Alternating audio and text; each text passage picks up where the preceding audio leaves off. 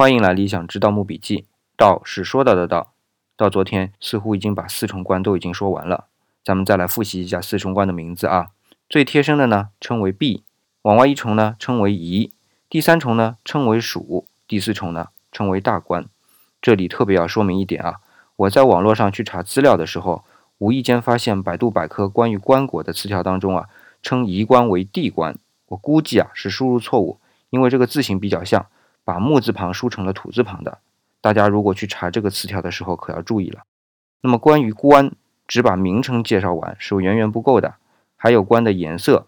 这里的颜色可就复杂了，木头本身只有木头的颜色，那么什么绿色呀、红色呀、黑色呀是怎么来的呢？哎，都是漆的颜色。对，漆可不是现在的油漆啊，而是在一种叫漆树的树上割出来的，就有点像今天割天然橡胶啊。所以啊，有个词叫如胶似漆。就是说漆和胶很像。首先啊，这个像先是在割上面。第二点呢，就是很慢。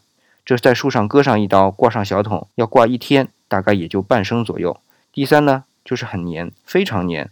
如胶似漆这个词本身就是指黏糊在一起。那么这个漆的黏糊和颜色有什么关系呢？听我明天接着说。